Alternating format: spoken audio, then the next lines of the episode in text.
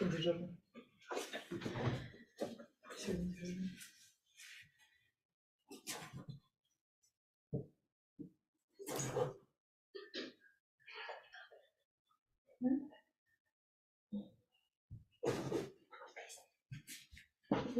Ты в конце нужно не расставаться. Лишний работа. Что-то же нужно делать. Можно сделать бесполезное дело или я ко мне пошла? Так, ну, в принципе, все.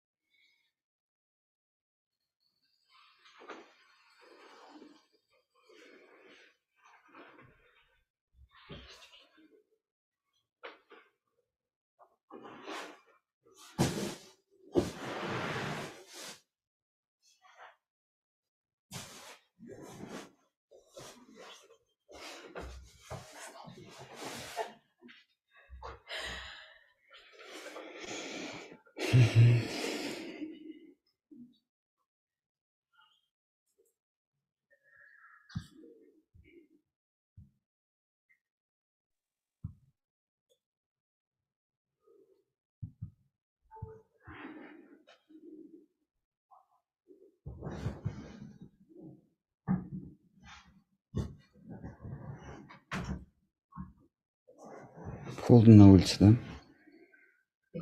Хорошо, свежо. Ой, здравствуйте. Я не выхожу.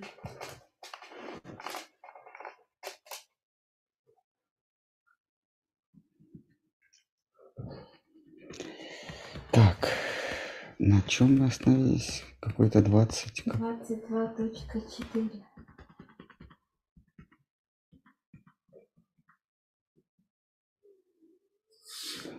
Мы его прочли. Да. 22.2. Странно, что мы его прочли. А 22.5. То есть мы оставили один текст на сегодня. Да.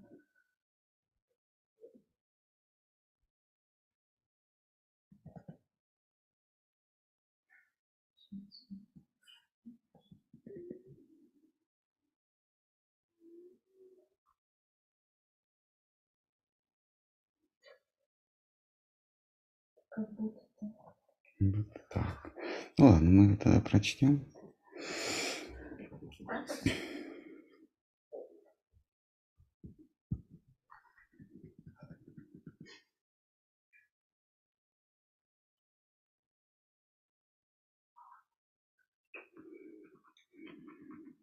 Так, продолжаем читать Татва Сандарбху, первый из 6 трактатов Дживы Госвами. Татва Сандарбха переводится как «об истине» или «трактат об истине». Текст 22, он разбит на 5 частей. Мы вроде бы в прошлый раз 4-ю часть прочли, но мы сейчас ее повторим и перейдем к 5-й. Итак, здесь цитата из выше приведенного стиха, кусочек из выше приведенного стиха о том, что Шримад Бхагаватам поведано Богом самолично.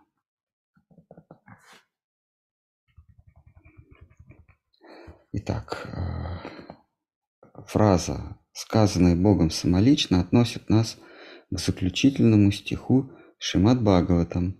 Она, Бхагавата, была поведана Всевышним Брахме. Бхагаватам 12.13.19. Чтобы не множить объем и без того обширного труда, я не буду касаться того обстоятельства, что Пурана сия состоит из сотен глав. Укажу лишь, что Шримад Бхагаватам заслуживает царского статуса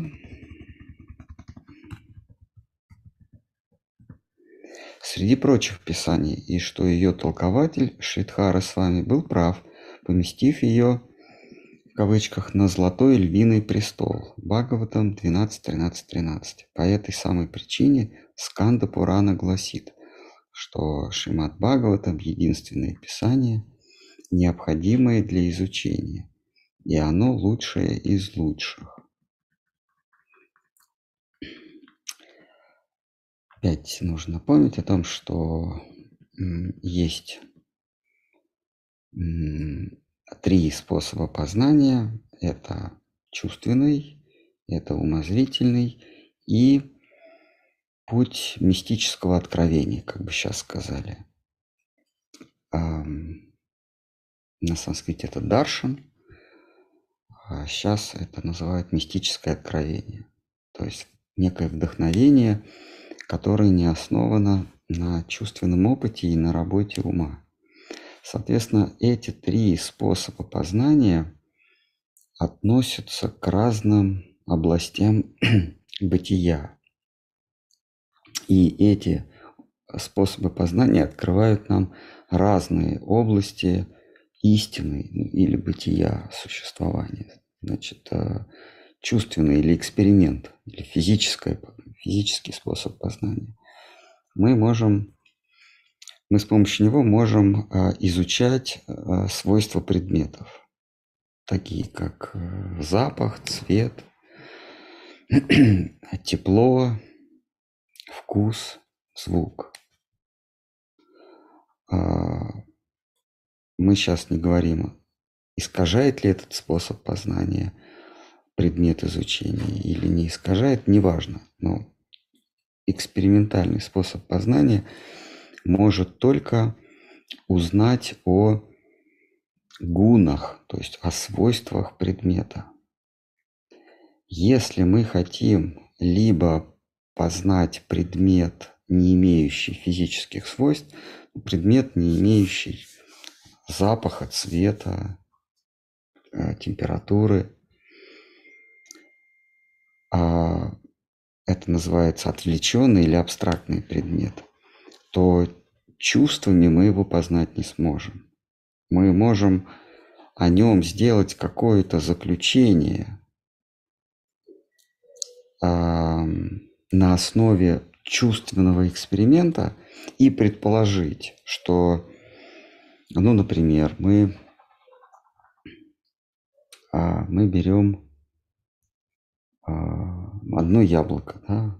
Классический пример, мы его бросаем, оно падает. Мы берем другое яблоко, оно бросает. Мы его бросаем, оно тоже падает. Дальше я задаюсь вопросом, а как поведут себя 1000 яблок одновременно?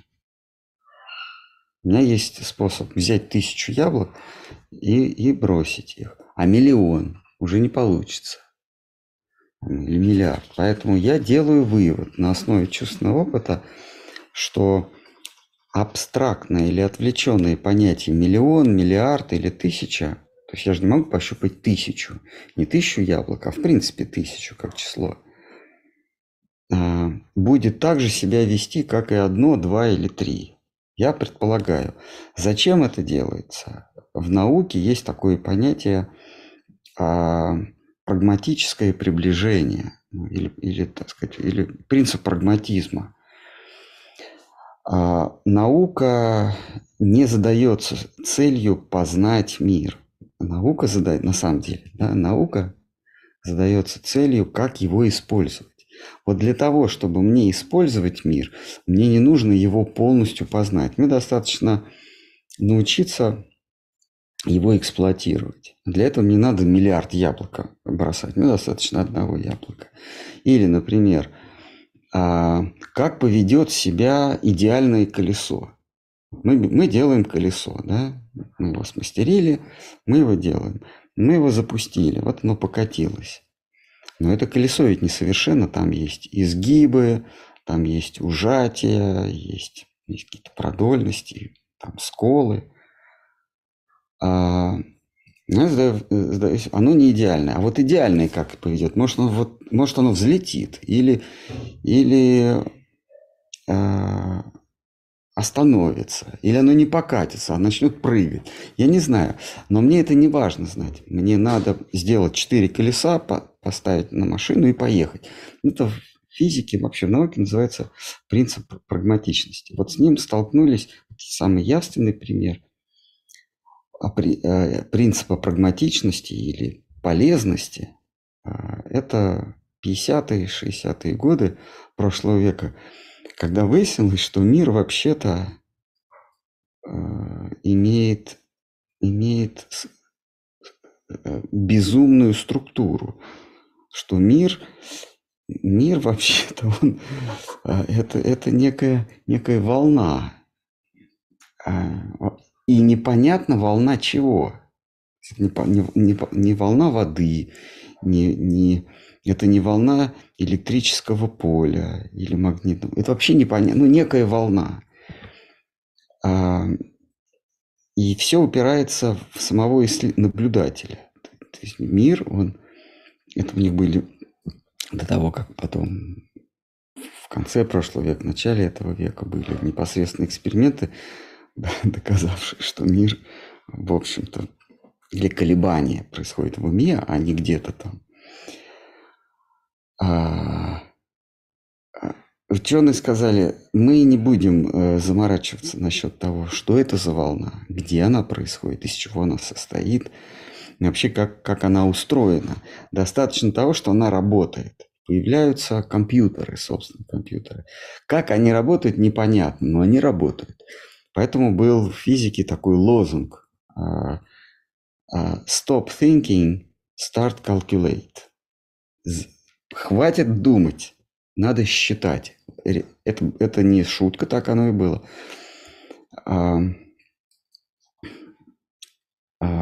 И появляется то, что мы сейчас считаем такой массовой электроникой, в том числе сотовые телефоны, зачатки вот этой сотовой связи, компьютеры, потом они становятся квантовыми компьютерами.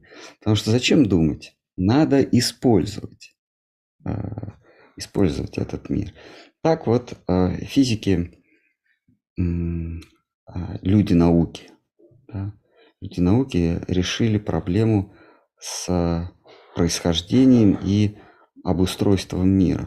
Мы не будем вдаваться в это, потому что наука – это не философия. Вот пусть философы размышляют о том, как мир устроен.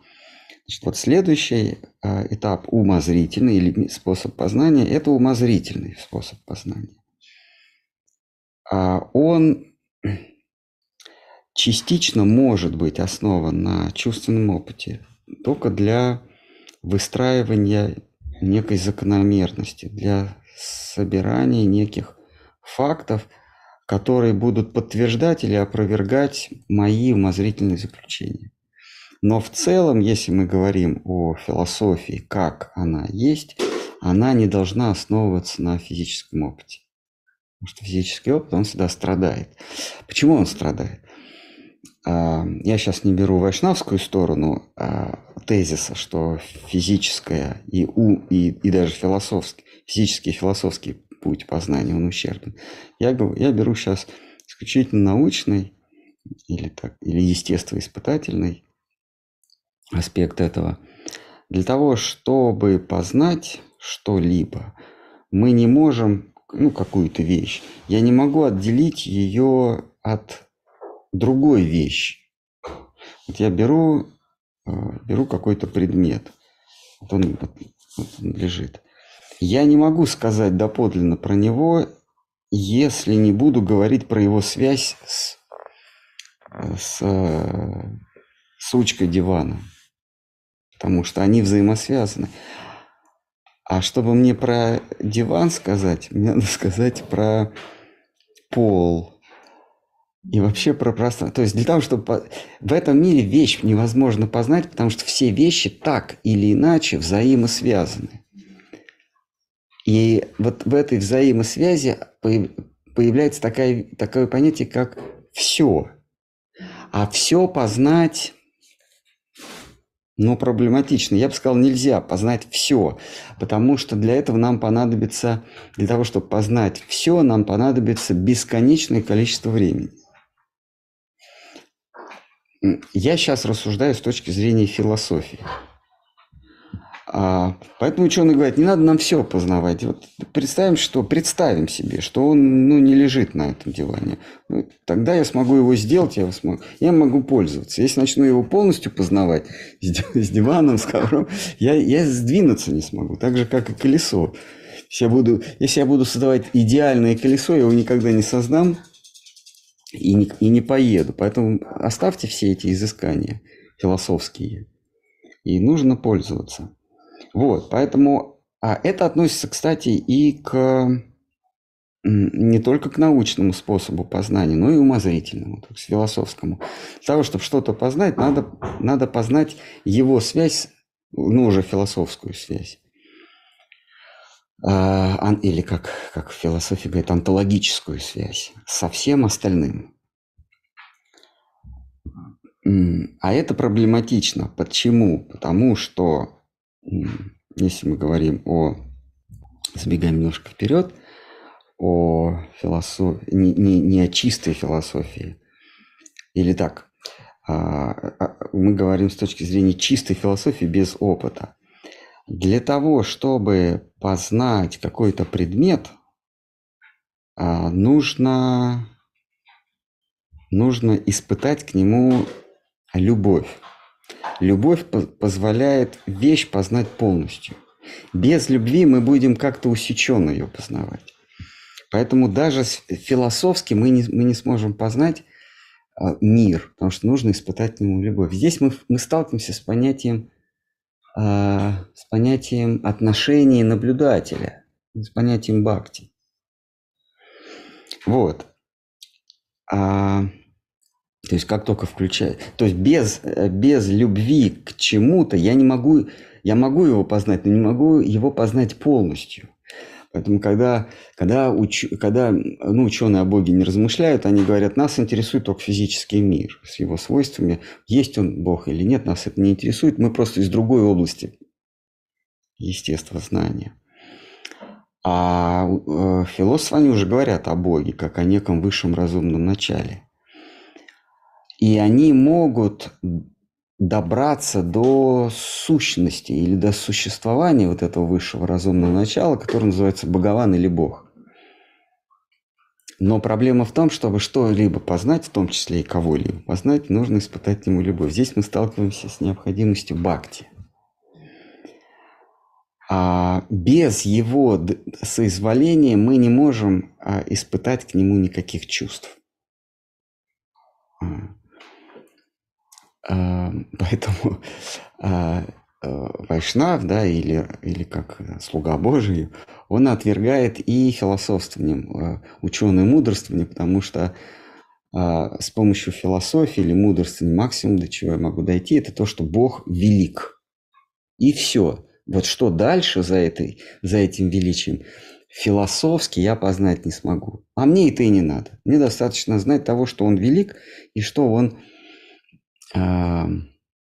стоит за всеми явлениями. А вот каков он, меня это не интересует. Вайшнав или раб Божий говорит, нет, а меня интересует вообще, что он испытывает, какие у него предпочтения, к чему он тяготится, чем он тяготится, что ему нравится, что ему не нравится. То есть Вайшнав видит в нем некую личность со своими предпочтениями, симпатиями, антипатиями. Вот. И, соответственно, мы переходим к третьему способу познания, вытекающему из наших рассуждений, что истину не умозрительную и не, или так сказать, ту часть бытия, которую нельзя познать умозрительно и нельзя познать с помощью чувств,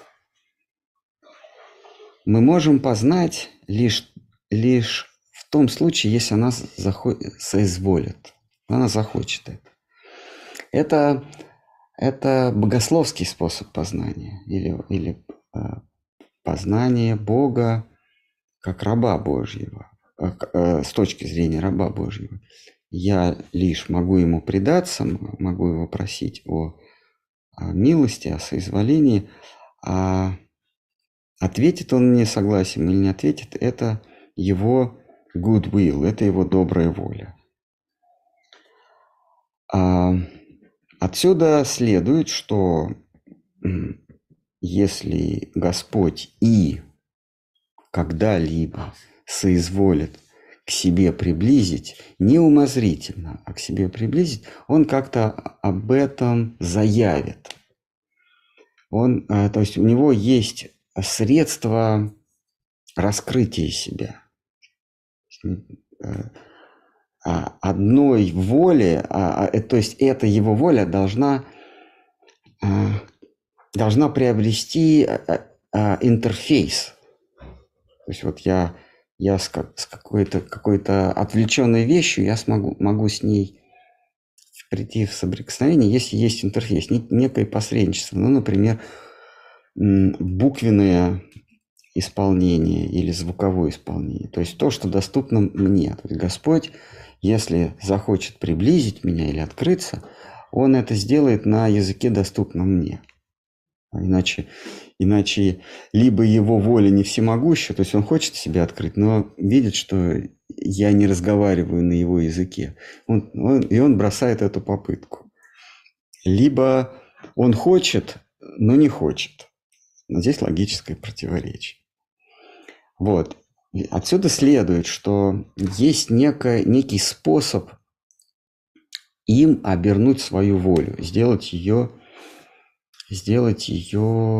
читаемой нами. И вот эта форма читаемости воли Бога называется шрути, смрити, священные писания, священные предания. Мы по-разному, агамы, мы их по-разному именуем. В целом это откровение, это веды и весь массив, который мы литературный или массив преданий, который мы пристегиваем понятию веды. И среди этого откровения, в этих откровениях, понятно, что оно не одно, было бы странно, что только оно одно. Их множество, и они выстраиваются в некую иерархическую цепочку. Вот автор пытается понять, какое из откровений, какое из писаний в каком откровении, в каком писании Всевышний наиболее полно оборачивает свою волю. Это задача нетривиальная, потому что писаний-то много. И он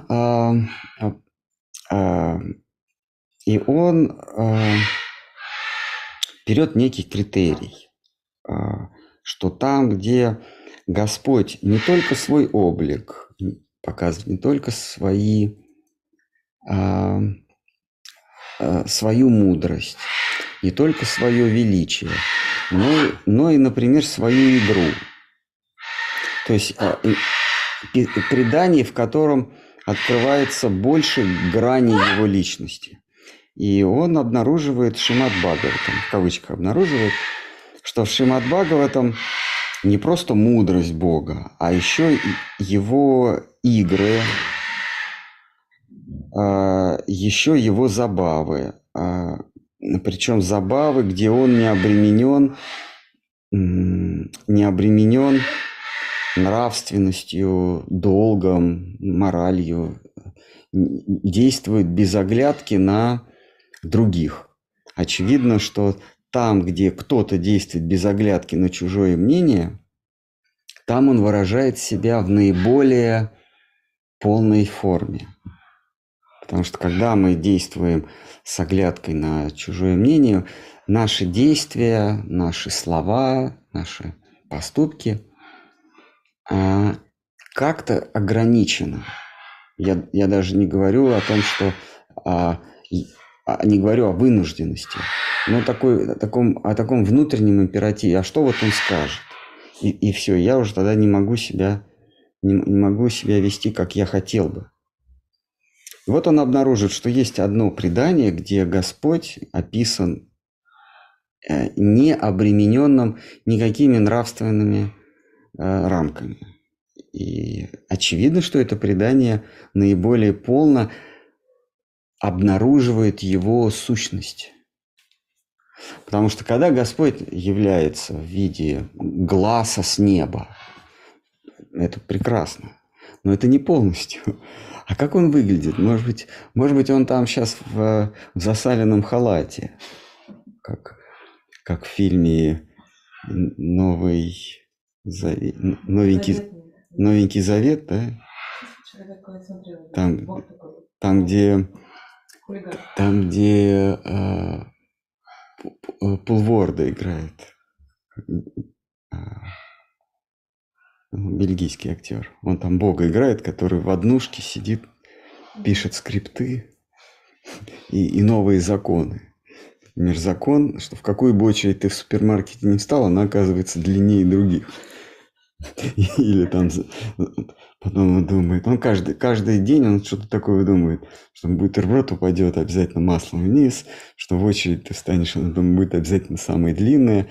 Если что и могло бы пойти не так, оно обязательно пойдет не так. Но если бы он пришел как закон или как глаз с неба, то мы бы и не догадались, что он в помятом халатике, да, с пузом на выпуск, в тапочках на босу ногу. Вот. И тут вот Шрила Джива Госвами находит такое писание, где именно так он себя и ведет. Очень даже недостойный и к одним хорошо относится, к другим не очень. Вот. И это предание именуется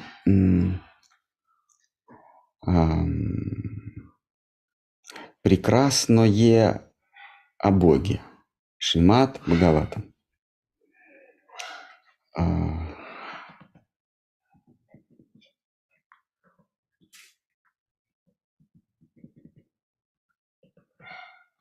Так.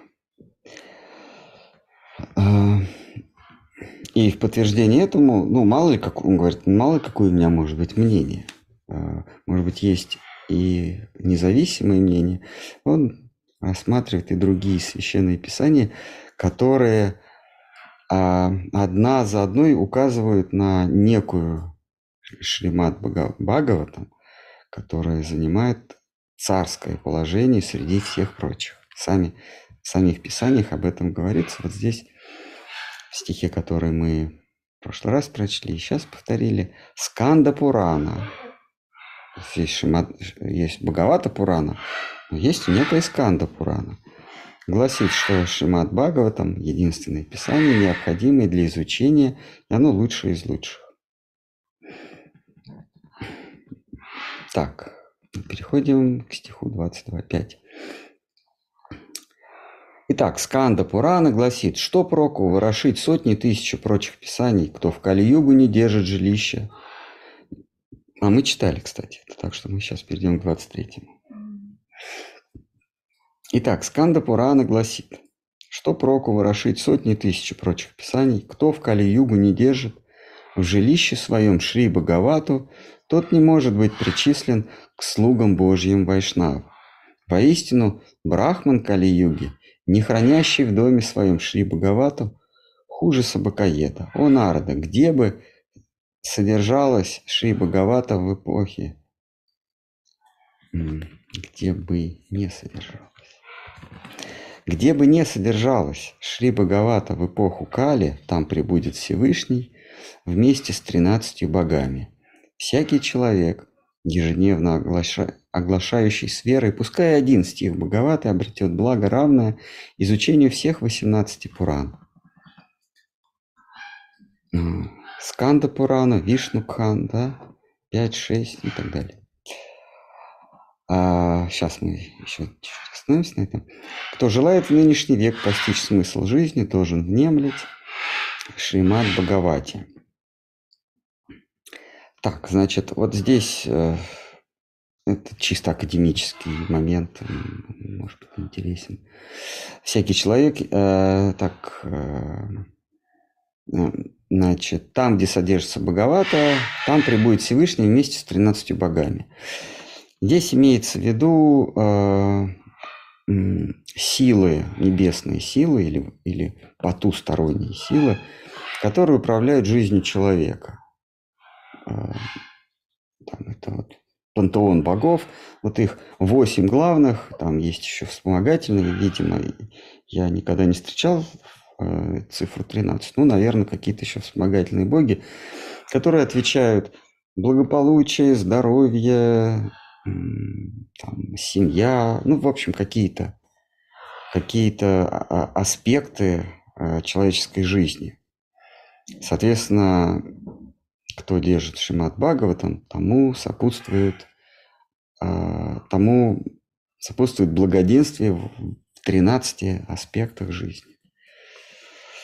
Вот. Кто желает нынешний век постичь смысл жизни, должен немедленно Шримад Бхагавати.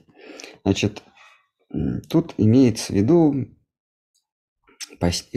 все священные писания говорят, что смысл жизни живого существа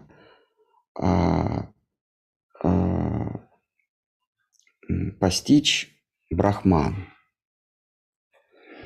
Но поскольку другие живые существа, кроме человека, не могут прочесть эту фразу, то имеется в виду, конечно, человеческий, и смысл человеческой жизни. Вообще смысл к тебе тоже относится, это постичь Брахман, высшее божество.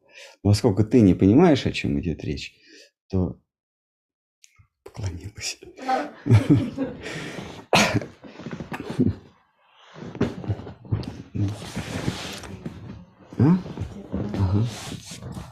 Извините. То речь идет о человеке, то есть смысл живого существа, жизненные задачи живого существа, воплотившегося в человеческой форме, это постичь Брахман. Что такое Брахман? Мы вчера немножко говорили об этом. Это очень емкое понятие, оно присутствует в Пуранах, Упанишадах, во всех классических ведических текстах. И по-разному оно и трактуется, и контекстуально приводится. Это некая сущность, некое единое начало, охватывающее собой все, которое не имеет причины, но является причиной всему сущему, ну, всему, что появляется. Вот это великое, разлитое везде, неосязаемое для чувств, непостижимые для ума. Почему непостижимые для ума? Потому что у него нет границ. Ум может только ухватить то, что имеет начало и окончание. Или во времени, или в протяженности. То, что не имеет окончания, то ум просто не способен схватить, так же, как ладонями нельзя схватить какой-то большой предмет. Просто руками. Он просто очень большой. Какой-то совсем-совсем... там, представим себе километровый в диаметре шар. Ладонью его нельзя схватить. А умом можно. Если я этот шар от начала до конца окину умственным взором, то я могу его в себя заключить. Все предметы, они на самом деле в уме, потому что я умом могу предметы заключить. Но с одной оговоркой, только те предметы, у которых есть ограничения, границы. Потому что не имеет границ, умом нельзя постичь. Вот это Брахман, непостижимое уму, всеохватывающее, не имеющее причины и само являющееся причиной форм, не имеющее формы, но само являющееся причиной форм. Вот называется Брахман. Я Брахман трактую... как есть русское слово, смысл. Это смысл. То есть смысл его нельзя объять. Смысл чего? Вот смысл. Вот такое мега абстрактное понятие. Это и есть Брахман. Но Брахман, он шире, чем вот узкий смысл. Просто русское слово смысл, оно наиболее приближается к тому, что в писаниях именуется Брахманом. вот смысл человеческой жизни постичь этот брахман. Если ты, для чего? Если ты его не постиг, то ты вынужден будешь, вынырнув из одного сна, окунаться в новый сон. Это называется колесо самсары, колесо или вереница сновидений. Поэтически это называется колесо самсары. Вообще это вереница сновидений. Тебе что-то привиделось, ты испытал какое-то удовольствие, какой-то страх, какую-то боль, горечь, разлуки. Потом ты снова заснул, потом тебе что-то новое приснилось. Вот так мы просыпаемся, засыпаем, просыпаемся, засыпаем. Время просыпания, вот этого пробуждения, это время видения сна.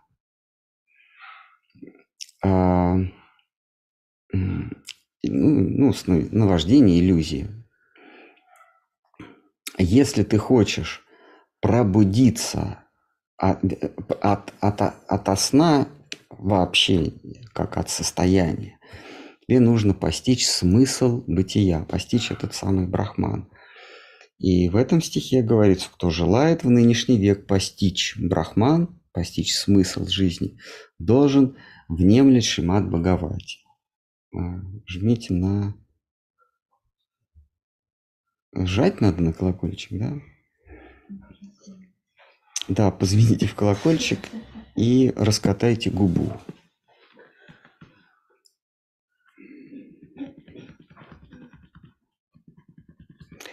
Так, есть какие-нибудь возражения? Можно по предыдущему стиху. Пожалуйста. А, у вас вопрос? Да. Плохо. Ну, давайте, хорошо. Что вы можете спрашивать еще? Ну, мы говорили, что чтобы познать предмет, ну, и вообще что-либо, мы должны смотреть на это глазами любви. Ну, мы должны с любовью изучать его. А нет такого, что когда мы изучаем с любовью, мы можем закрывать, наоборот, глаза на какие-то моменты, ну, какие нам не нравятся, например. Тут речь идет о том, чтобы познать полностью. Ну да, как познать полностью. Да, если ты познаешь вещь без любви к ней, я беру некую абстрактную вещь, да, без любви к ней, то ты ее познаешь как предмет для использования. В этом нет ничего плохого. Не нужно испытывать любовь к дереву, там, к какому-то к зарядному устройству. Здесь речь идет о том, что если ты хочешь познать необъятное Бога, чтобы мы не вкладывали в это понятие Бога, Бхагавана, без симпатии к нему не обойтись. Иначе вы к нему подойдете так же, как вы подходите к зарядному устройству, ну, к некой полезной штуковине. И результатом вашего познания Бога будет то, что вы у него будете просить спасения, материальных благ каких-то, продлить жизнь, спасти меня из трудной жизненной ситуации. Потребительские. И только испытав к нему приязнь, ощутив его красоту, благолепие его образа, поступков, намерений, игры, ты познаешь его, по крайней мере, больше. И тогда все твои проблемы, то есть все твои запросы ему отпадут сами собой, потому что как Друва Махарадж говорил, на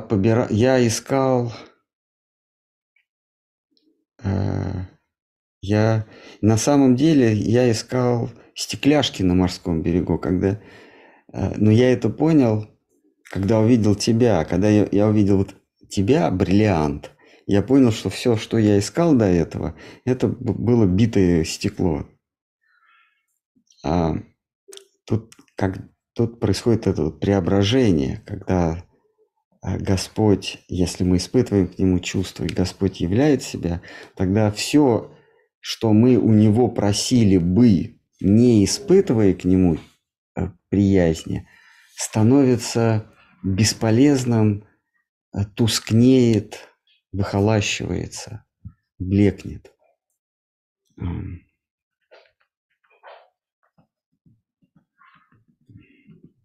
Когда мы не пытаемся его к себе приспособить, к своим запросам. Как сейчас говорят лидеры общественного мнения, отправь запрос Вселенной. Да? Это что значит? Что вообще не имеет в виду? Мне интересно. От Вселенной. Отправь ей запрос. Ну вот. Покажи доставку. Вот, это как раз подход без любви. Да, то есть запрос отправь, и он тебе, Бог или Вселенная, они Вселенной называют, да?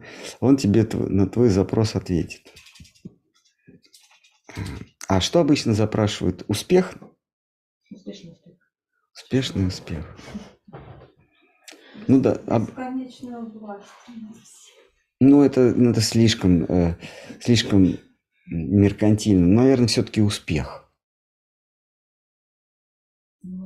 Они, понимаете, они даже от Бога скрывают, чего они хотят. Они просто заказывают, но они ему не говорят, что они хотят.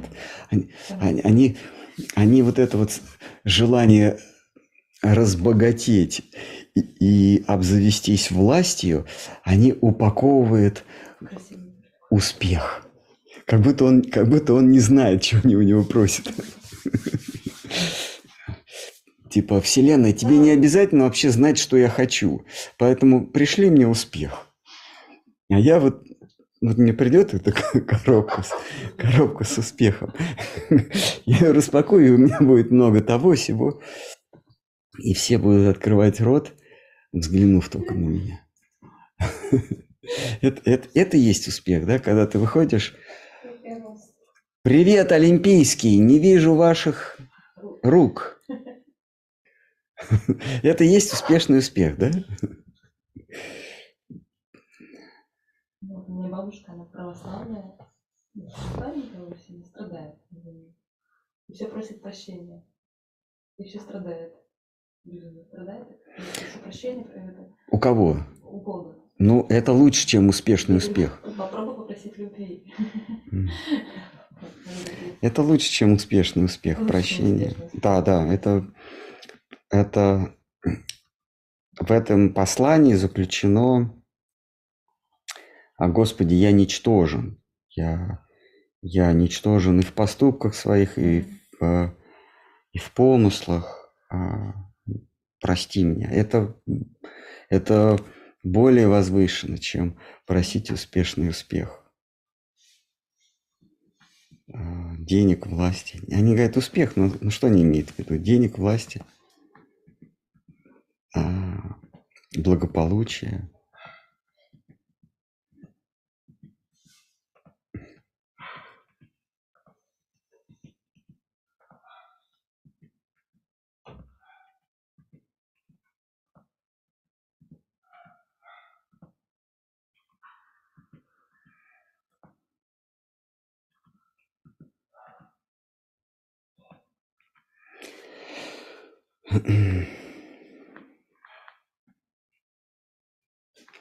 Так, ну что, давайте перейдем к 23 стиху.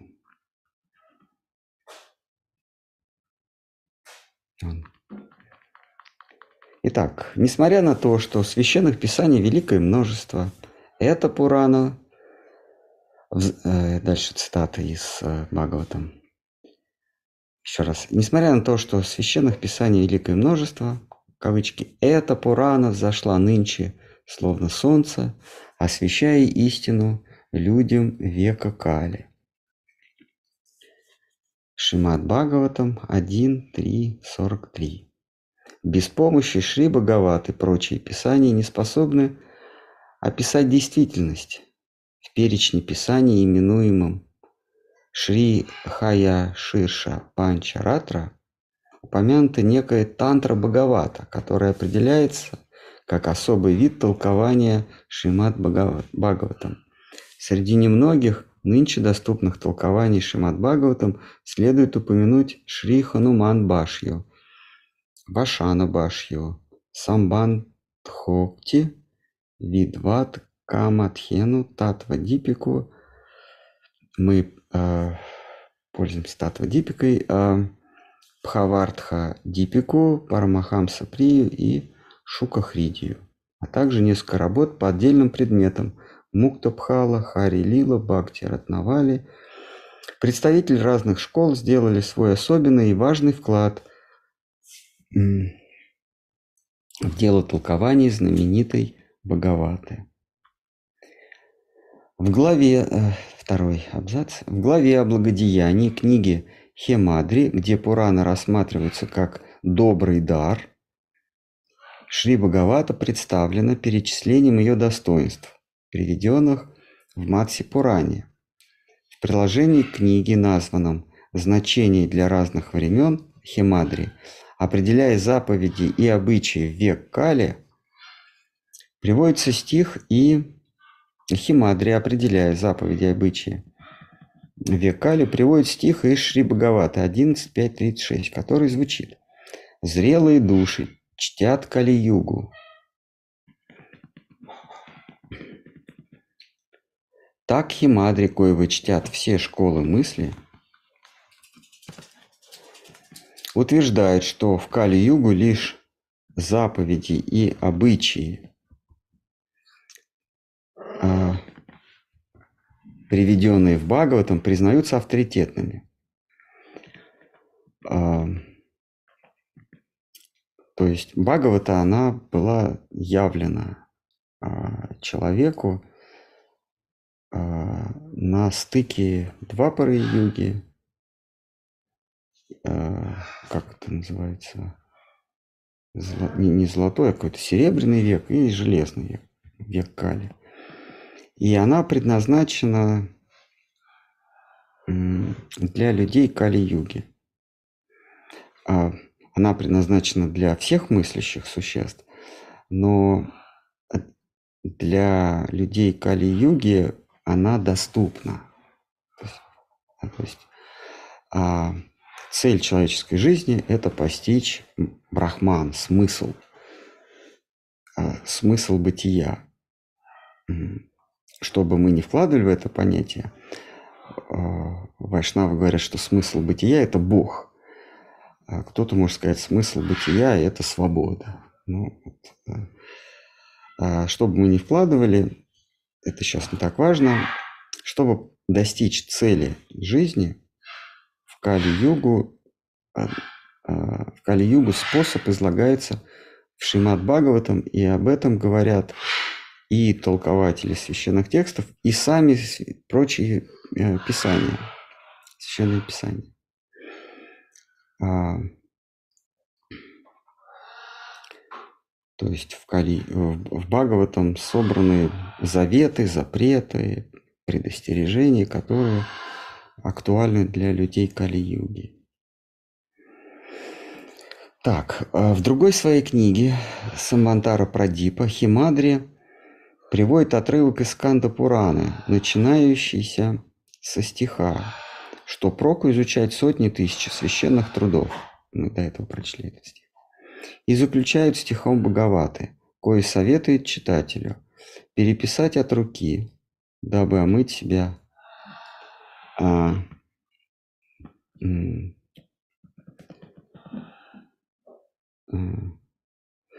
переписать этот стих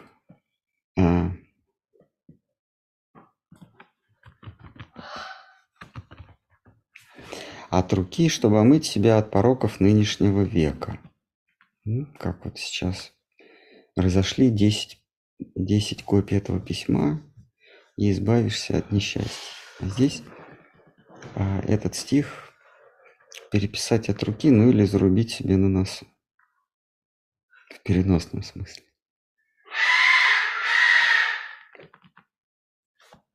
Обращайте внимание, там у нас наверху кабинет гестапо.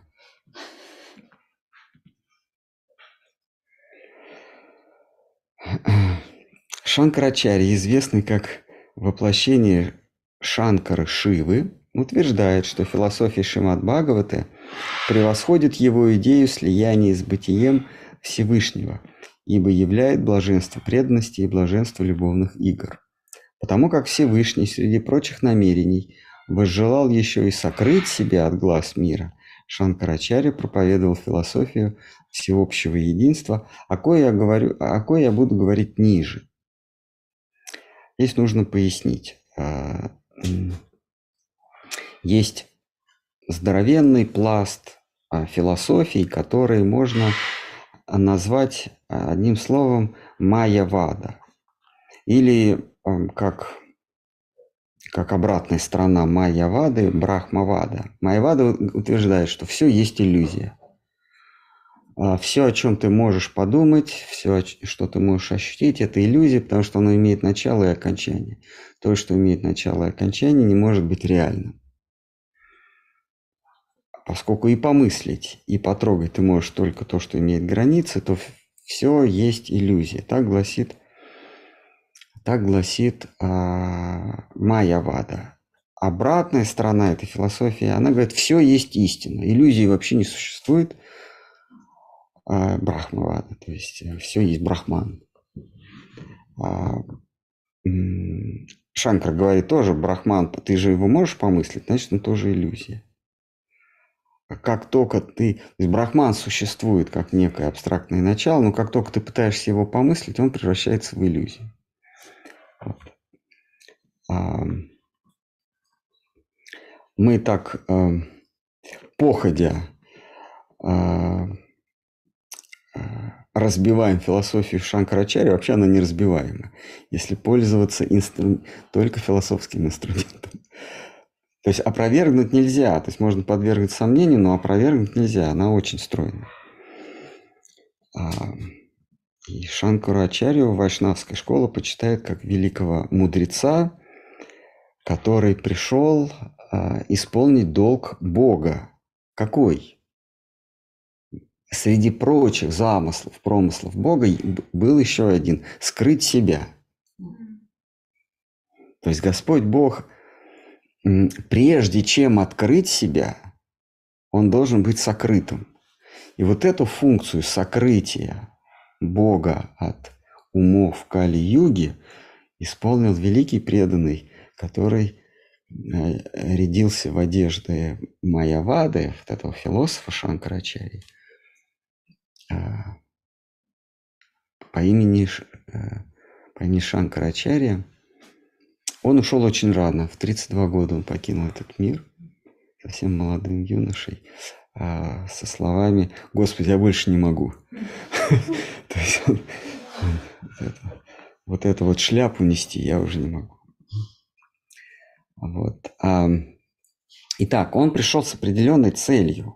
С целью сокрыть Всевышнего, потому что такая его воля. А для того, чтобы Господь явился, нужно, чтобы он, как это сказать, пропал, заявился. И вот Шанкарачарья выполнял эту миссию, и при этом всякий раз он все время ссылается на Бхагавата. Очень много в его философии отсыла к Шримад-Бхагаватам. Я не знаю почему, но, наверное, он думал, хоть кто-то, может, из моих последователей, просто читая Шримад-Бхагаватам, будет приобщиться к бхакти. Я ему буду шляпу всякую нести, но ссылаться на Шримад-Бхагаватам. Просто чтение Шримад-Бхагаватам – величайшее благо и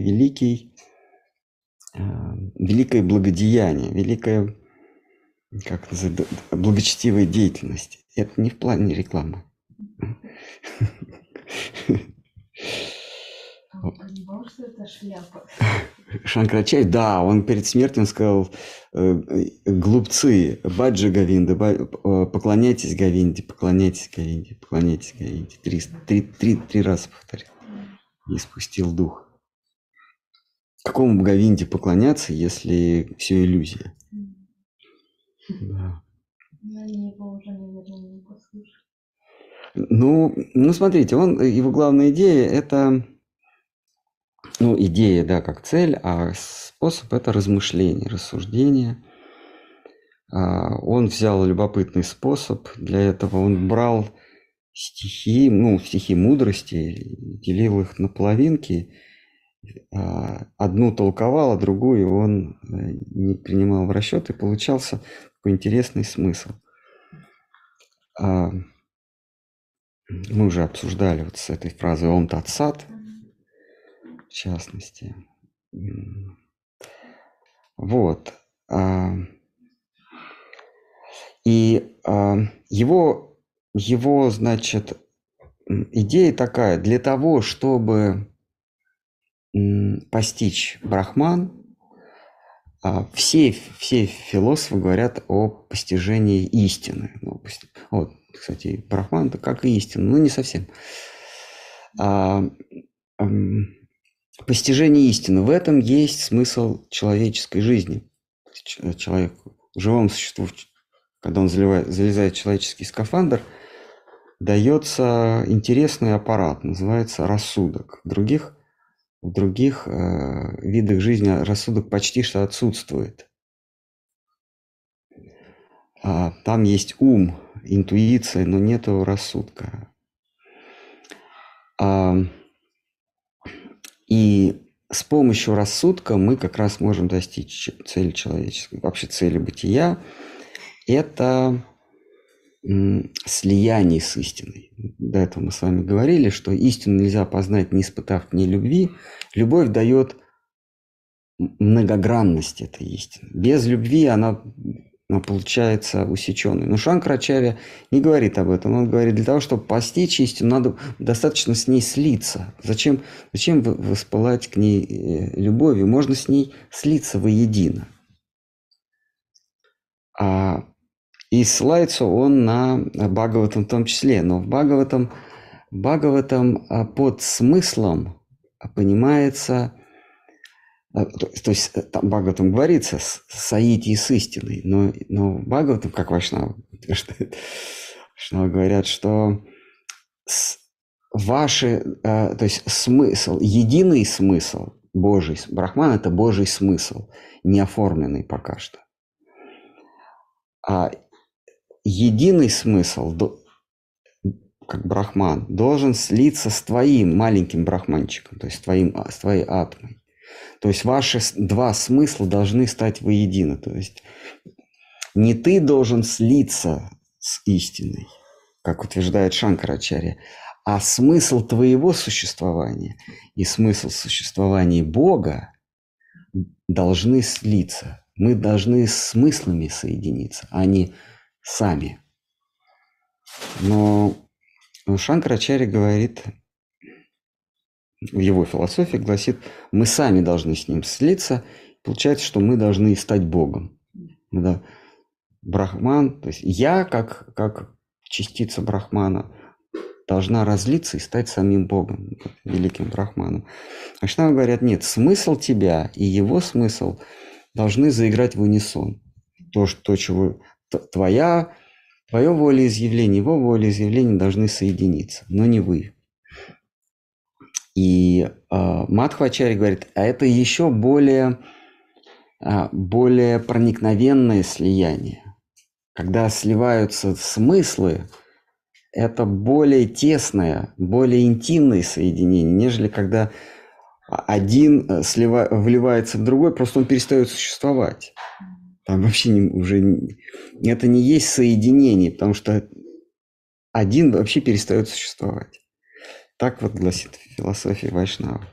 У кого-нибудь есть насчет этого возражения? Кто-нибудь хочет, может, опровергнуть Мадхвачарью, Дживу Госвами? Никто не хочет.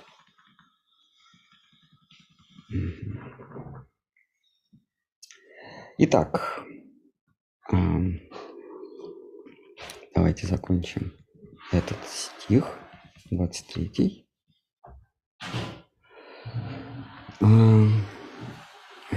Еще раз кусочек этого стиха, который мы прочли, и окончание. Шанкарачарья, известный как воплощение Шанкара Шивы, утверждает, что философия Шримад-Бхагаваты превосходит его идею слияния с бытием Всевышнего. Сам Шанкарачарья говорит, что слияние смыслов – это более глубокое слияние, чем слияние сущностей. утверждает, что философия Шримад-Бхагавата превосходит его идею слияния с бытием Всевышнего. Да, не с сущностью, а с бытием. Ибо являет блаженство преданности и блаженство любовных игр. Если вы бытием не сливаетесь, а соединяетесь только смыслами, то открывается блаженство любовных игр и блаженство преданности. Потому как Всевышний среди прочих намерений еще и возжелал сокрыть себя от глаз мира, Шанкара-ачарья проповедовал философию всеобщего единства. Этот брахманизм, майвада. О кое я буду говорить ниже.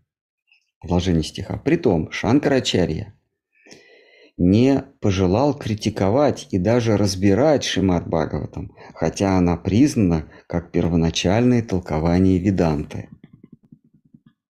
Я сейчас чуть-чуть вернусь. Да? Отсылая нас в Говиндаштаке, это его последнее стихотворение, к событиям, описанным в Бхагавате, таким как похищение Кришной одежд у пастушек или изумление царицы Враджи от увиденной ею Вселенной, он держится на почтительном расстоянии от всех событий и прибегает к цитированию Бхагаваты, лишь чтобы придать вес своим работам. Шанкарачарья не решается критиковать или даже анализировать Шримад-Бхагавату.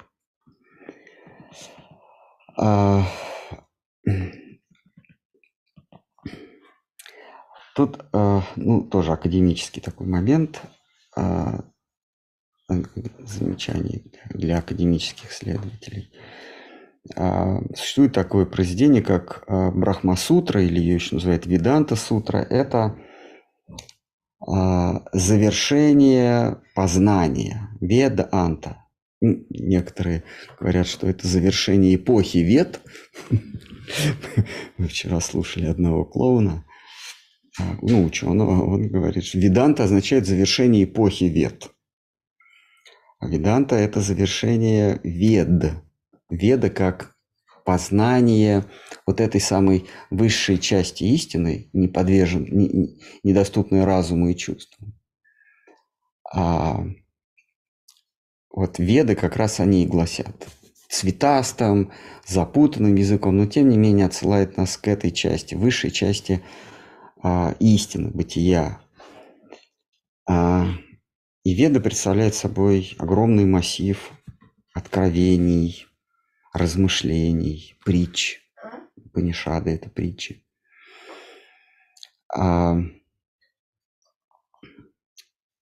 И для того, чтобы подытожить веды, сам композитор или составитель вед, он в конце пишет веданту. Это краткое содержание, краткое изложение сути всех вед. Веданта.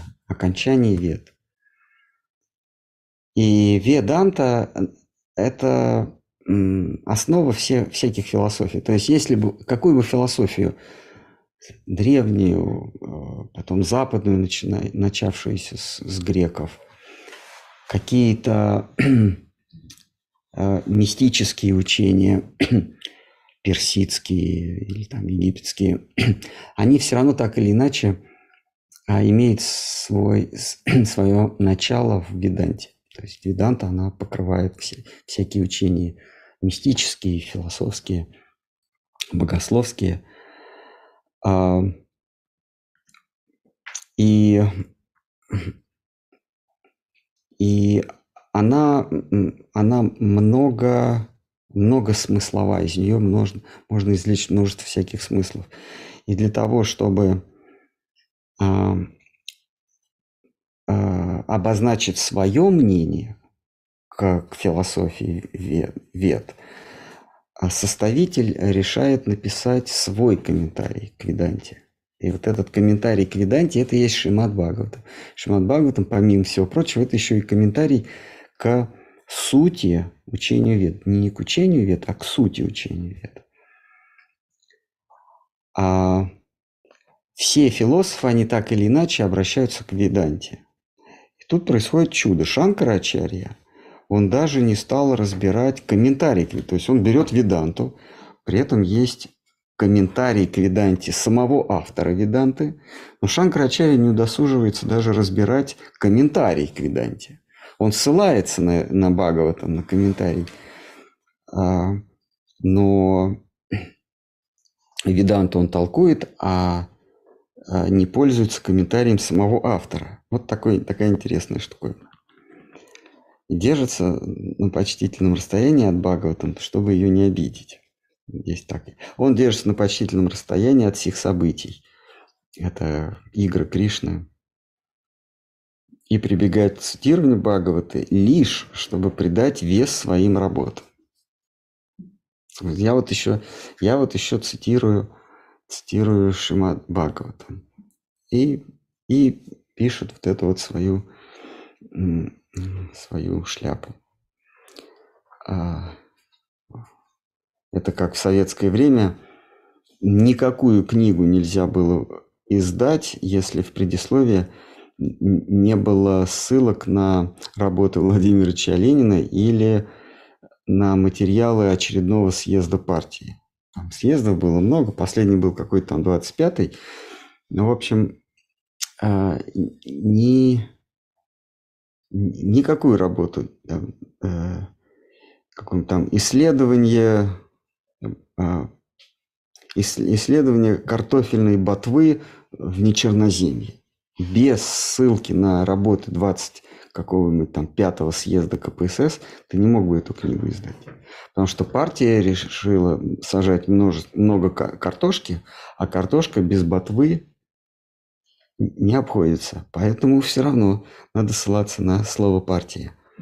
Вот в данном случае Шанкарачарья, он ссылается на материалы, на Бхагавату, материалы Вьясадевы только для того, чтобы придать вес своим работам. Ну, своим работам про ботву на Черноземье. Итак, давайте на этом закончим. Следующий текст у нас 24-й. Мы его прочтем полностью тоже.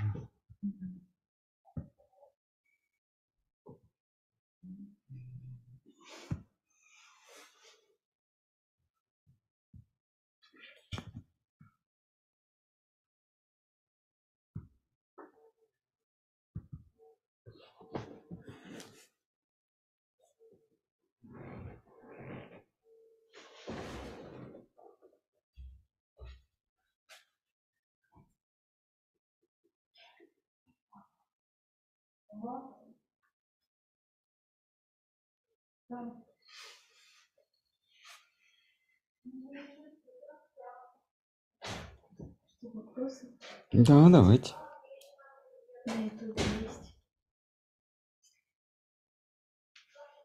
На Ютубе есть вопрос, замечательно. Здравствуйте. А красота Брахмана – это та красота, которая превосходит истинность истины? Или красота, которая превосходит истинность, не в Брахмане находится?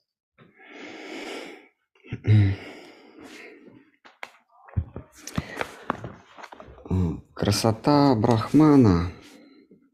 Ну, вообще здесь с маленькой. Ну, не важно. Ну, не Брахмана, конечно. Насчет красоты Брахмана это участники поездки в Пури вам потом расскажут насчет этого аспекта духовной жизни. Пурийские брахманы особенно красивы. Ну, когда помещаются на колесницу Джаганатха.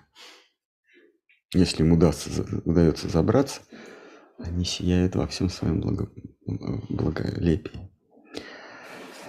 Так, красота Брахмана.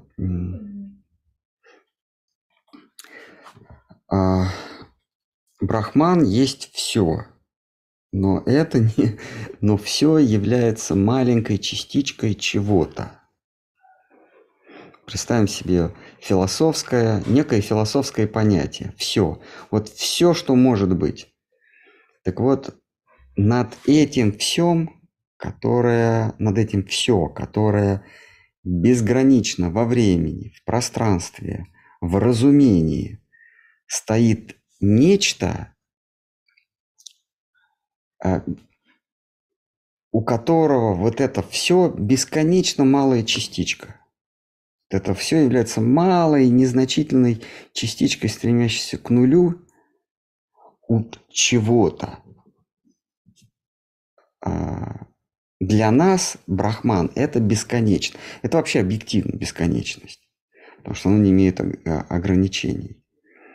Но для чего-то, что пока мы не называем именем, вот это самое бесконечное, это такая ничтожная маленькая крупица, что потеряв ее, потеряв из своего состава вот это вот все, он даже не почувствует. Что это может быть? Это называется красота. Или в санскрите это слово Кришна. Все является микроскопической маленькой частичкой у Кришны. Он даже не заметит, если все исчезнет. Вот это и называется красота Брахмана. То есть нечто, превосходящее все настолько, что само все стремится к нулю по своим размерам. Вот это и есть красота Брахмана.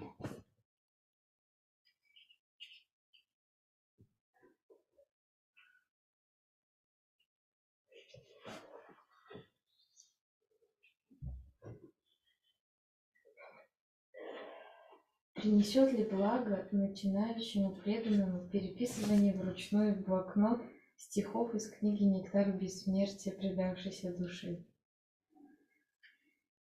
Я не пробовал, но благо... Понимаете, каждый человек, он себе выбирает какую-то своеобразную практику, духовную практику.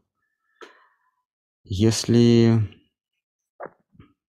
это поможет вам размышлять о Всевышнем, помнить о том, что ваше существо, ваше существование является частью его существования, то, конечно, делайте это. Любая практика, позволяющая вам поминать его.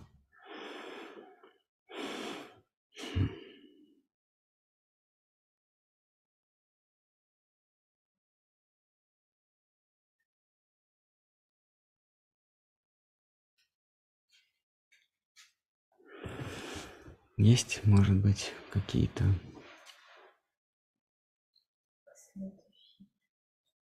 Как вы относитесь к идее, что человек работает в сотворчестве с Богом? Можно ли так считать, или это ложная мысль? Мне трудно говорить. Я человек не творческий, но объективно. Наверное, если вы работаете под вдохновением, с вдохновением, то это, наверное, сотворчество с Богом. Если это просто ремесло, рутинное повторение действий, то вряд ли. Но решать вам. Или обратите этот вопрос к творческому человеку. Что пишут поэты, писатели, художники о своем вдохновении?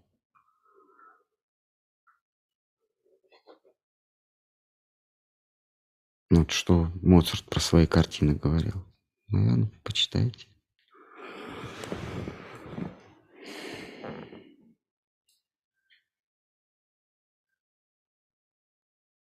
Всякое искусство от Бога.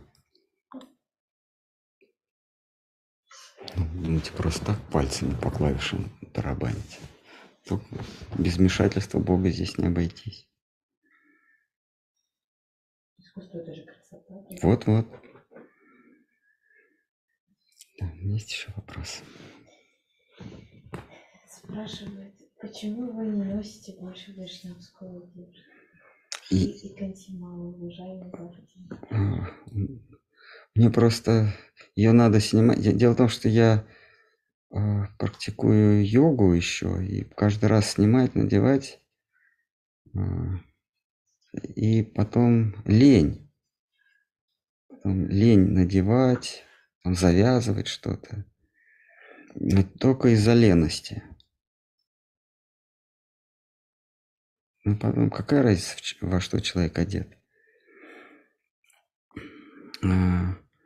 Если слишком часто мелькать в вайшнавской одежде, люди подумают, что ты вайшнав.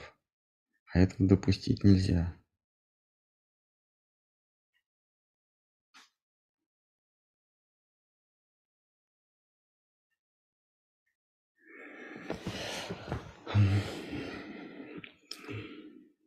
Кроме того, одежда – это всегда это оформленное послание окружающим.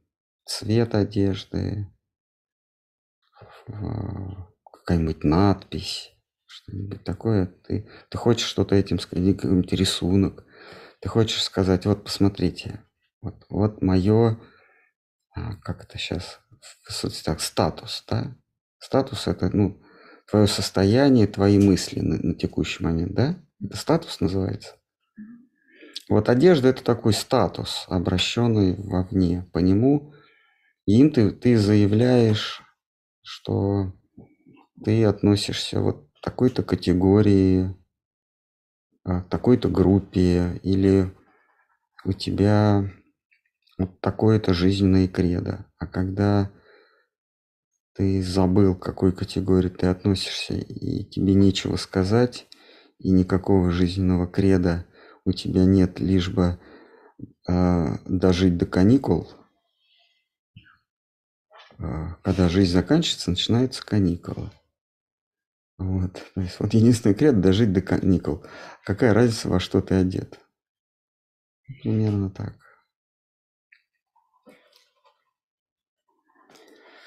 Вот. Это когда одежда важна, когда есть что сообщить другим. А когда у тебя задача в пустыне дойти там до очередного миража, какая разница, во что ты одет?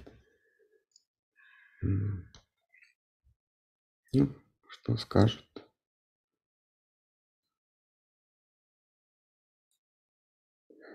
Это такой удивительный парадокс, что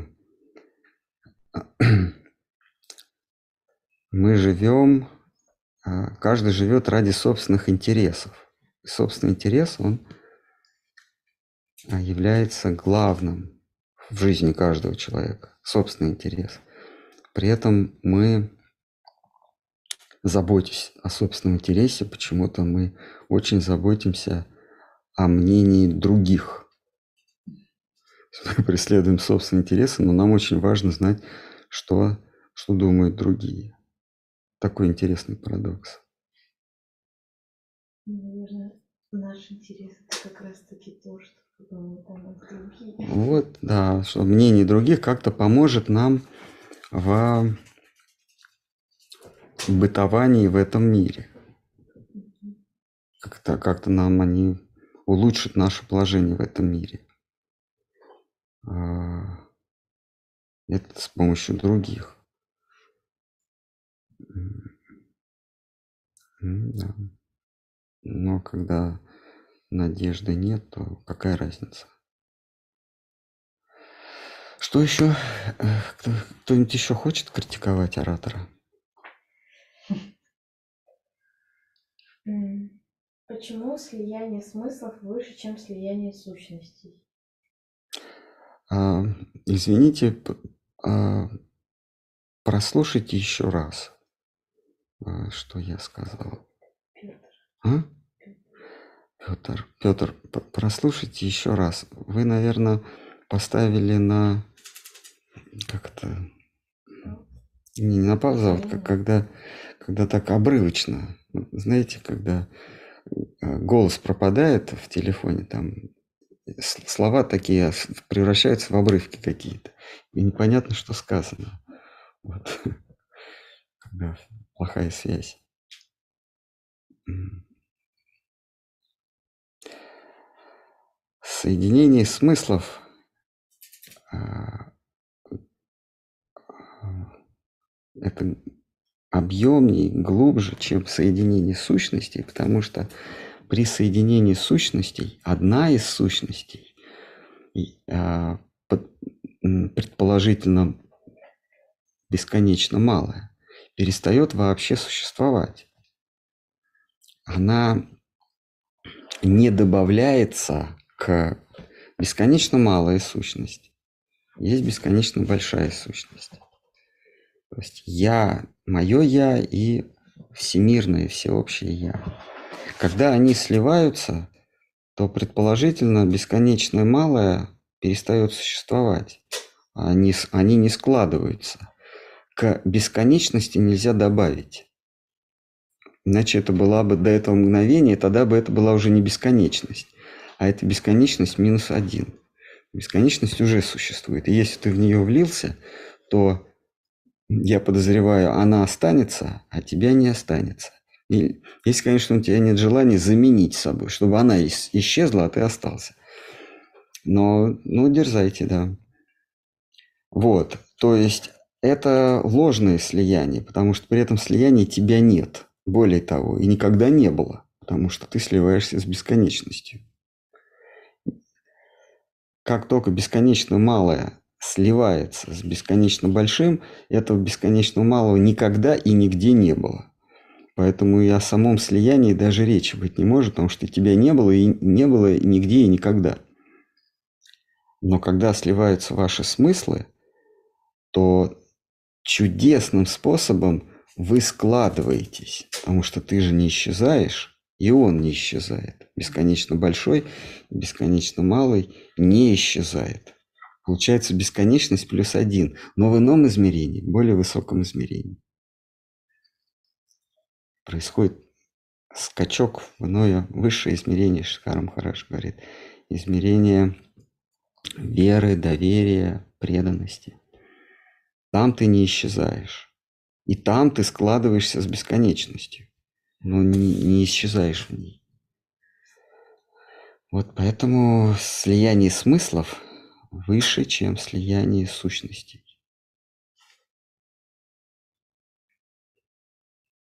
С точки зрения вайшнавской философии. Есть еще... Кто-нибудь, может, хочет сузить тему? Или поставить вопрос ребром, заострить внимание. Ваша одежда, получается, символизирует Сатурн? Решайте, что хотите. Пусть делает, что она хочет. Ой, козероги. Скорпион на весах.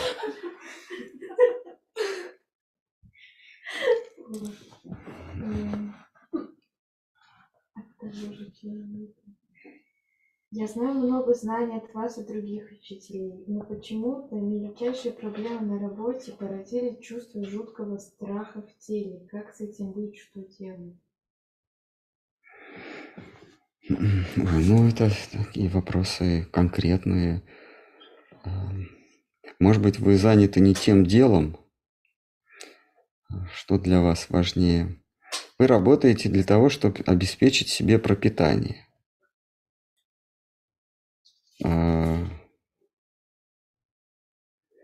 Ценой пребывания в страхе вы зарабатываете на кусок хлеба. Может быть, если это для вас цель, позаботиться о своем теле, не испытывая страха, это вам надо коучем. Есть сейчас такая каста коучи. Они знают все.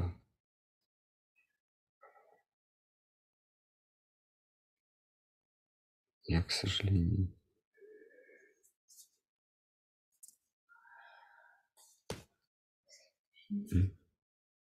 Стремление к счастью – это встроенная функция сознания? Да. Именно этим стремлением сознание и не увядает, продолжает существование. Отыми от счастья, от сознания поиск счастья, и сознание перестанет существовать. То есть это некая движущая сила, как движущая сила у самолета, это пропеллер, там, турбины. Также сознание движется, потому что надеется на счастье.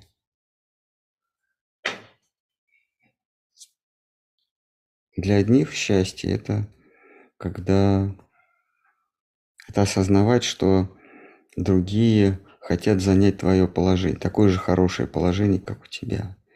Для других счастье – это иметь надежду, что когда-нибудь ты займешь такое же положение, как у него.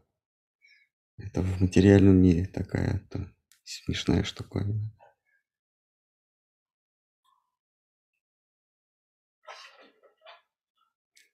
Одни испытывают счастье от того, что другие завидуют им. А другие испытывают счастье, потому что думают, что у меня есть шанс занять положение, в котором мне будут завидовать.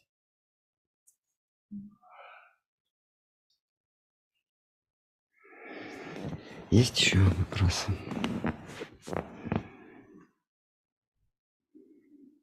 Что важнее, процесс или цель?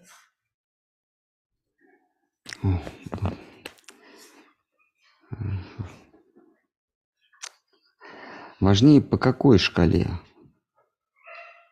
Что абстрактный? Какое главное событие в моей жизни? Главное событие в вашей жизни еще впереди. Знаете, в собачьем сердце. Цель важна, процесс важен. Что важнее для чего?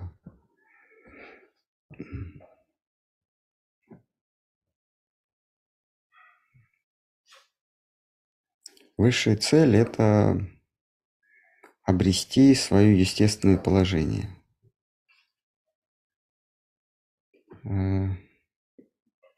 Все наши беды из-за того, что мы занимаем неестественные положения. Это можно отнести и к материальному существованию. Вот материальные какие-то проблемы, потому что мы, наверное, не на своем месте. И в духовном тоже все наши проблемы из-за того, что мы не на своем месте. Душа вместо того, чтобы отдаться игре с прекрасным абсолютом, заботится о своей увядающей оболочке, о скафандре, который прохудился, протекает, портится на солнце, обдувается ветром, приходит в негодность. Но душа с завидным постоянством пытается подлатать этот скафандр, эту оболочку, вместо того, чтобы отдаться игре с прекрасным абсолютом.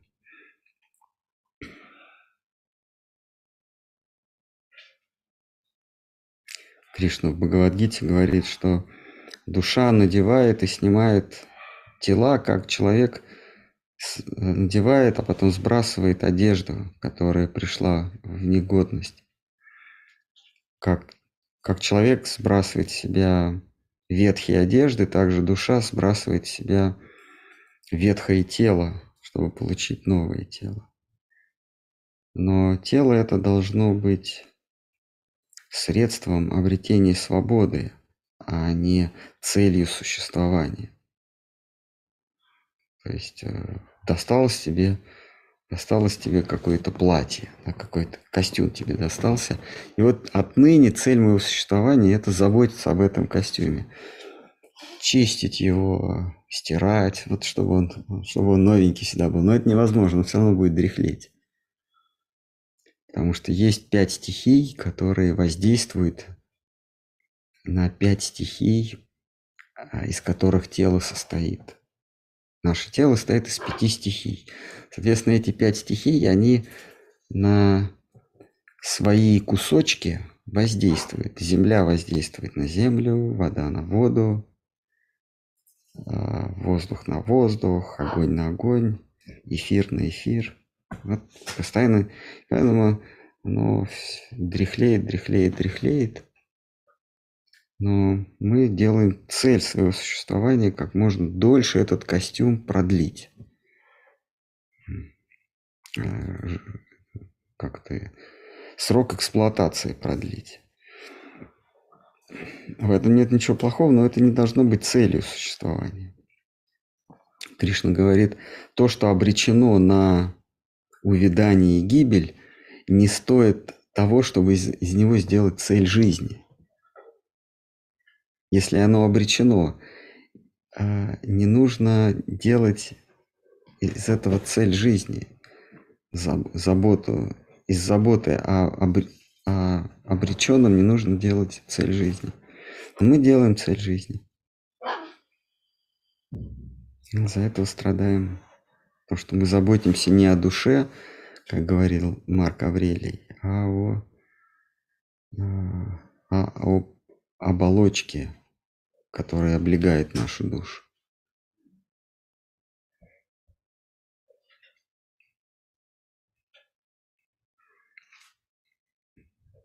Мы в Гите говорится, в других священных писаниях говорится, что живое существо принимает себя за свою тень. Но тени мы приобретаем утром, и вечером тени исчезают, мы их отбрасываем. Тень недолговечна. Заботиться о своей тени бессмысленно. Потому что солнце садится, и тень тоже исчезает. В должный срок, и мы с этим ничего не можем поделать. И также эта тень появляется утром. Тоже мы с этим ничего не можем поделать. Кому-то отмерены короткие сутки, кому-то короткий день, кому-то длинный день. Но всем отмерено. Сколько бы ты себя ни вкалывал, что они сейчас колют? Золотые жилки? Мы все обречены. Просто мы убеждены, что эта тень и есть мы. Как вот если бы мы не видели своего тела, но видели фонарик, но видели тень, которую наше тело отбрасывает от света фонаря. Вот мы живем перед каким-то экраном, и мы видим тень. Мы можем руками помахать, подвигаться.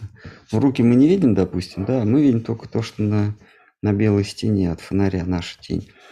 И в какой-то момент мы понимаем, вот я рукой шевелю, а она там шевелится. Так это я.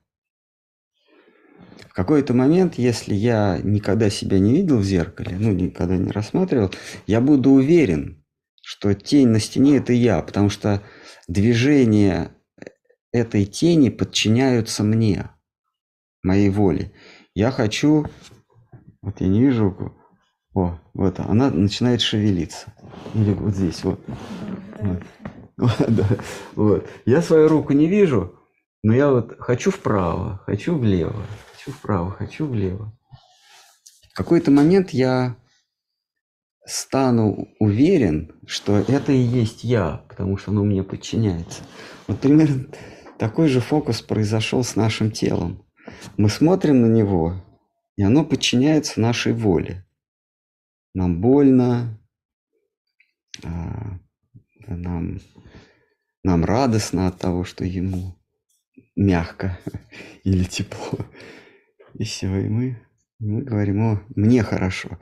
Но говорить, что телу хорошо, то же самое, что говорить тени хорошо. Некоторые каких-то диких племенах большим оскорблением является, если кто-то на твою тень наступил. Потому что они считают, тень – это моя собственность. Нельзя, на тень нельзя наступать. Это на меня наступило. В детстве тоже не наступали. Есть даже, есть такие племена. Челябинские. Такие дикое челябинское племя. Вот там вот нельзя на тень. Кирюша, смешно, да? Чтобы обидеть? Ну, то есть он хотел убежать, да? Ну вот.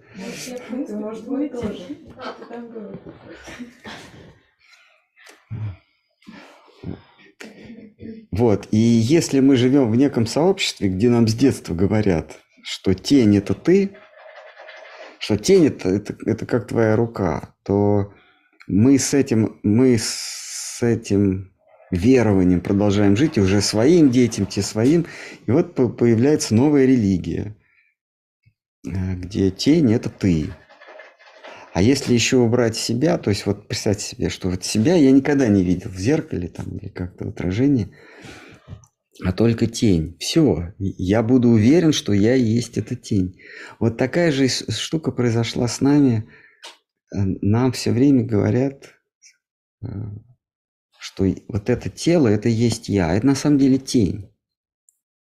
И вот забота об этой тени и есть смысл.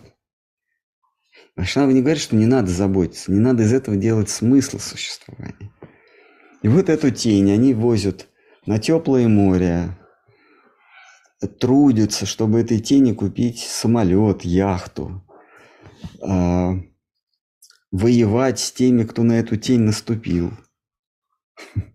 Или хочет у этой тени отобрать. Вот тень что-то там держит. Кто-то хочет у этой тени отобрать. Нет, теперь он мой злейший враг. Просто, опять-таки, не надо из этого делать смысл. Кришна говорит, продолжай действовать, но не делай заботу о тени целью жизни. Поддерживай свое существование для того, чтобы иметь инструмент для возвышения, для осознания истины.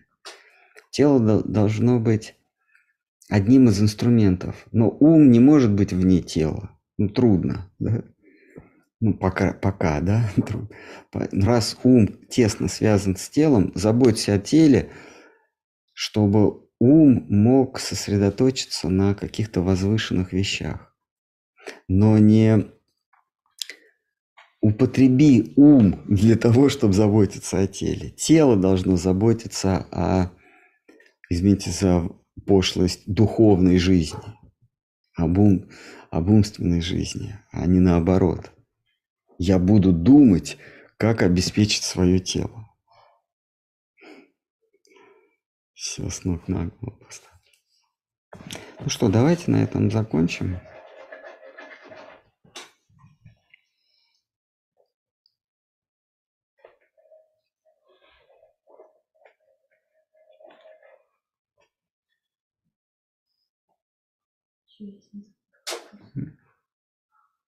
Ну, еще хотела добавить, когда мы себя сравниваем с тенью, получается, это уже 2D плод. Ну, двухмерный получается. Ну да, мы-то сами, мы многомерные, но... А это трехмерная тень наша. Это 3D. Но она принципиально не отличается от 2D. Вот сейчас же есть даже 3D изображение, голограммы, да, что вот человек на сцене, а на самом деле это 3 луча так сошлись. Как? Диана Гурцкая? Я про не расслышал. Ну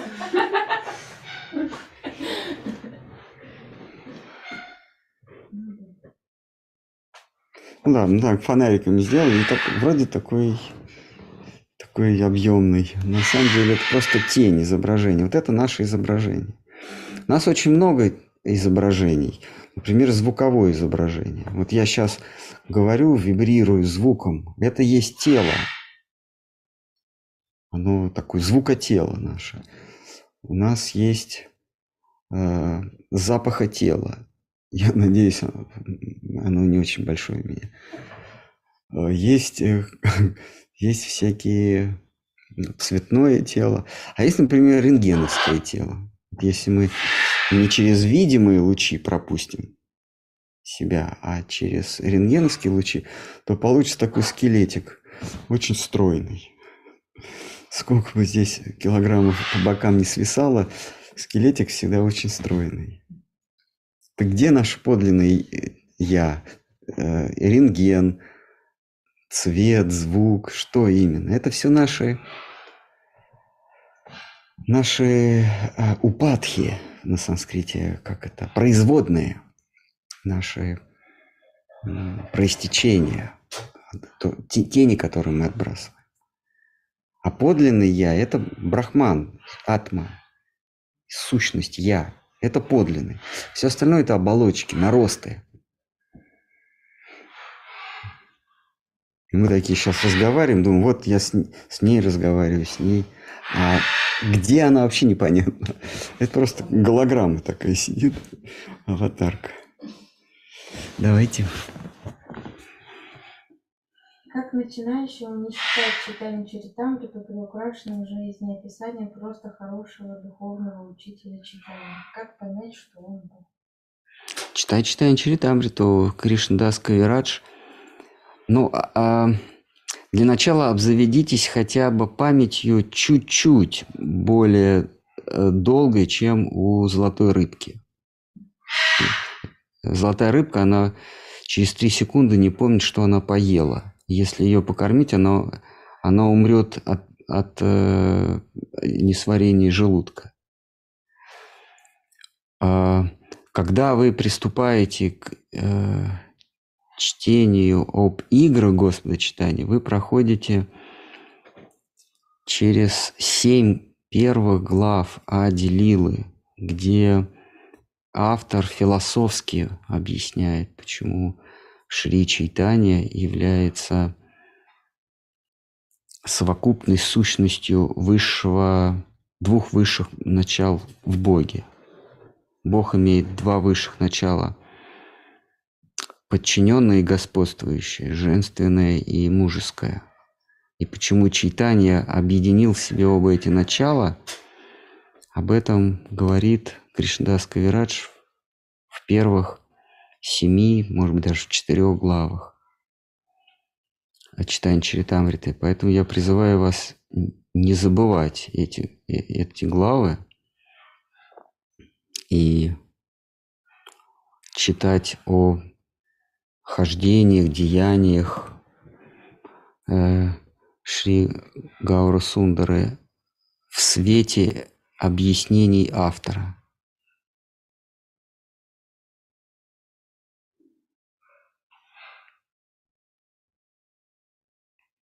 Ну, а если вы этого не поняли, то вы проклятый.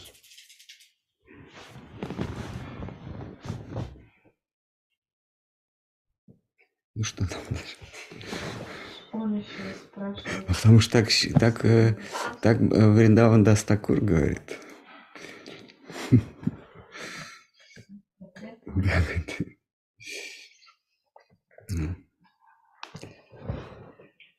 Так, что еще? Интересуется, можно ли наступать на теле Тугиси? Можно.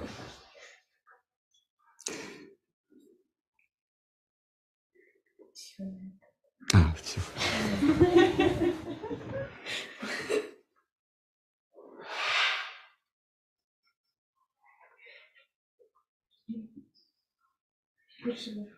Ну все, тогда на этом заканчиваем. Поздравляет вас, ваших мужей.